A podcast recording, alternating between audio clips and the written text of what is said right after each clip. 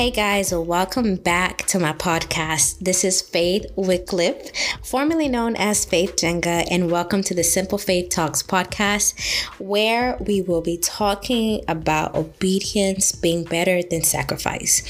Um, so, this was like not on the spot because I was actually meditating on Romans 4 this morning, and I was just thinking about Abraham and then I was just talking to one of my sisters in Christ, and boom, I was just like, I have to record.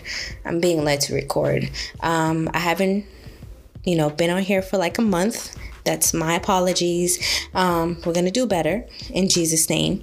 Amen. So, um, today we're going to talk about obedience is better than sacrifice. You know, we hear that a lot, especially with the story of um, Sam, um, Saul, King Saul, when the Lord had told him, you know, go to this country and get rid of everything and everybody. Don't spare anything. But guess what he did? He didn't obey the Lord. He he did what was right in his own eyes. Mm, Jesus, in his own eyes, and did not obey what the Lord said. Most of the times, we also do that as well. God tells us to do one thing to get rid of everybody, or to get rid of somebody, or to get rid of a habit, or to move, or to do something, but we only obey partially, and partial obedience is disobedience, right? And what I was telling my friend is when you capture the revelation of obedience, of obeying God, like you will never look back ever. You will not even ever think to disobey. Um, so the revelation that I caught with obedience, um, and I'll share as I'm being led, is there's a blessing in obedience.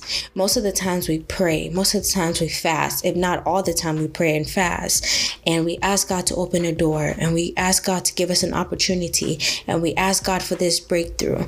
But we don't obey. What is the last thing the Lord told you to do?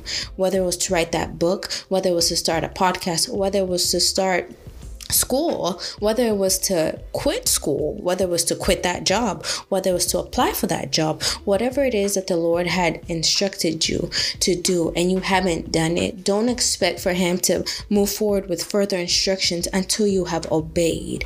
And if you understand the price that comes with disobedience, you will not even think about disobeying in the first place, right?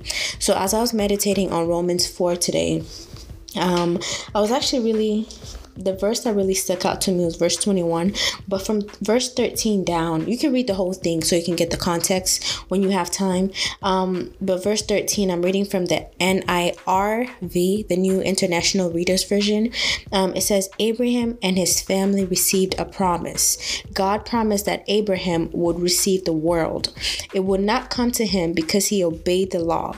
It will come because of faith right? Which made him right with God. Do those who depend on the law receive the promise? If they do, then faith will mean nothing. God's promise will be worthless.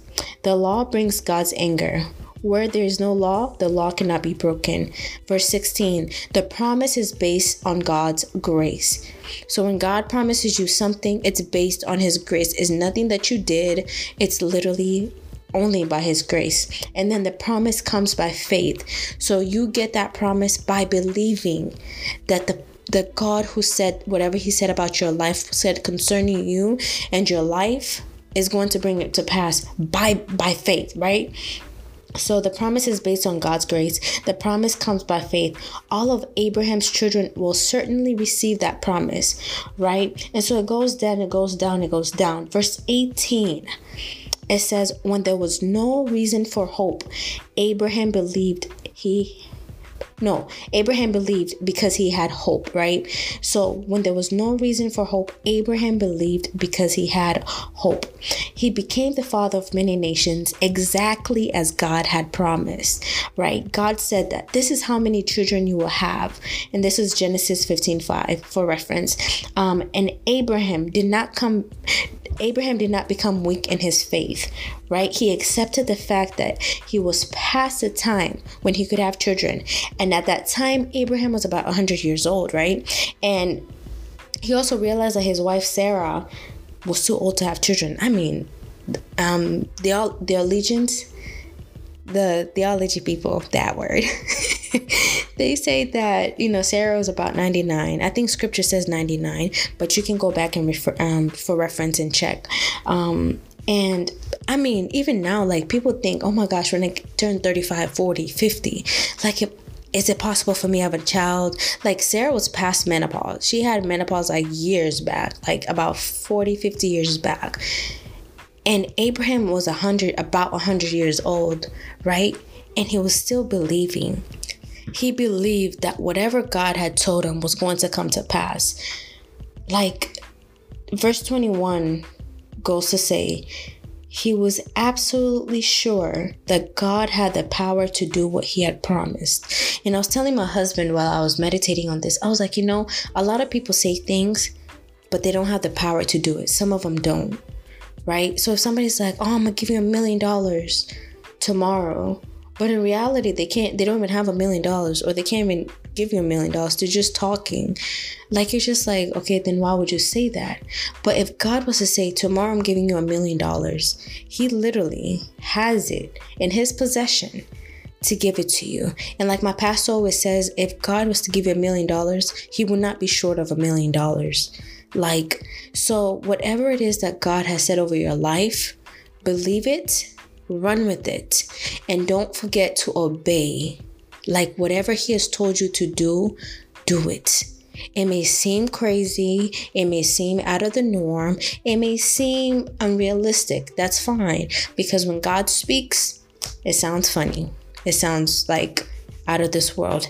And that's normal because God is He's God, you know? and so my encouragement to you is obey whatever it is that Lord had told you last week, last year, yesterday, the year before that, 10 years ago, however long, make sure you go back and revisit that thing he told you and make sure that you're obeying and walking in obedience to that very thing. Why? Because somebody is dependent on that obedience right? And there's a purpose as to why God has told you that thing, you specifically. God has told me certain things that He hasn't told somebody else to do, right? And give a testament or testimony. Um, when the Lord told me in 2015 to write a book, he gave me specific instructions on how to write it, how to go about it. I literally went the opposite direction. And now looking back, like there's consequences. I literally had to pay for consequences. I had to pay the price for disobedience. Do I regret it? Absolutely. Am I upset? Um it was my fault. I was disobedient. That's what comes with disobedience. It's consequences. Yes, God is merciful. Yes, and He provided. But what took me because I published a book um, myself, self-published 2009, 2020, no, 2019, September 2019, and before it was published, but I had to go back and republish. It was just a whole lot. It was a lot. It was a long story and stuff. But because of disobedience, like I had to pay the price, right? Also, whenever God tells you to do something, don't go running and sharing it with everybody. Go back and meditate on that. Find scripture that aligns with whatever God has told you and literally follow it. Pray. Ask the Holy Spirit, help me, because obviously you can't do this by yourself, right? You can't do it alone. You literally need the help of the Holy Spirit to run the task, to run the assignment, to complete the assignment that the Lord has for you. So, my encouragement is obey, obey, obey, obey, obey, obey. Abraham obeyed when the Lord told him to move. Abraham moved and took his family. He did not know where he was going. He didn't. He didn't know where he was going but he followed the Lord and the Lord showed him where he was going to go. And whenever whenever Abraham obeyed and he got to that land, guess what? That's when the Lord spoke this promise to him that you're going to be a father of many nations. And literally verse 18 romans 4 18 says when there was no reason for hope abraham believed because he had hope. He became the father of many nations exactly as god had promised. God, whatever He says, literally, it will come to pass exactly as He said it. But you have to do your part as well. Like you just can't sit there and expect for Him to do only His part. No, He needs you to comply, He needs you to participate, to bring this thing to manifestation.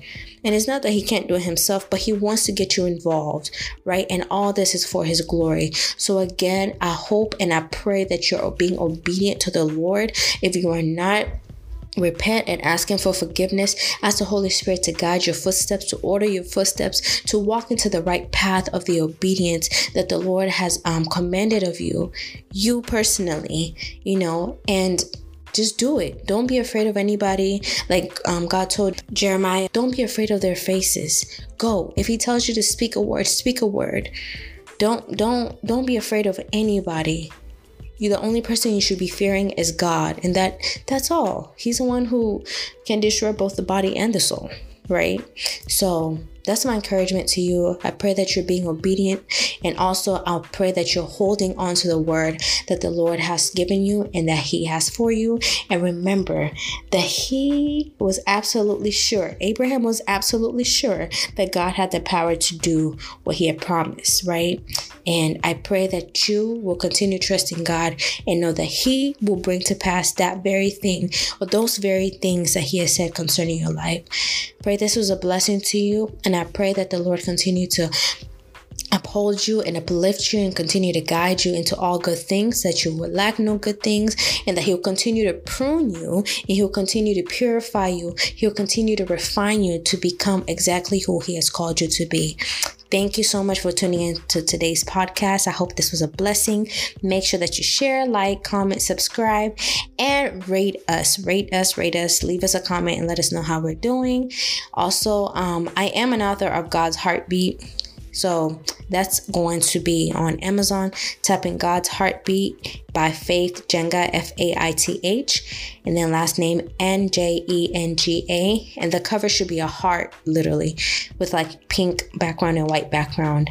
Um, again, God bless you and see you next time.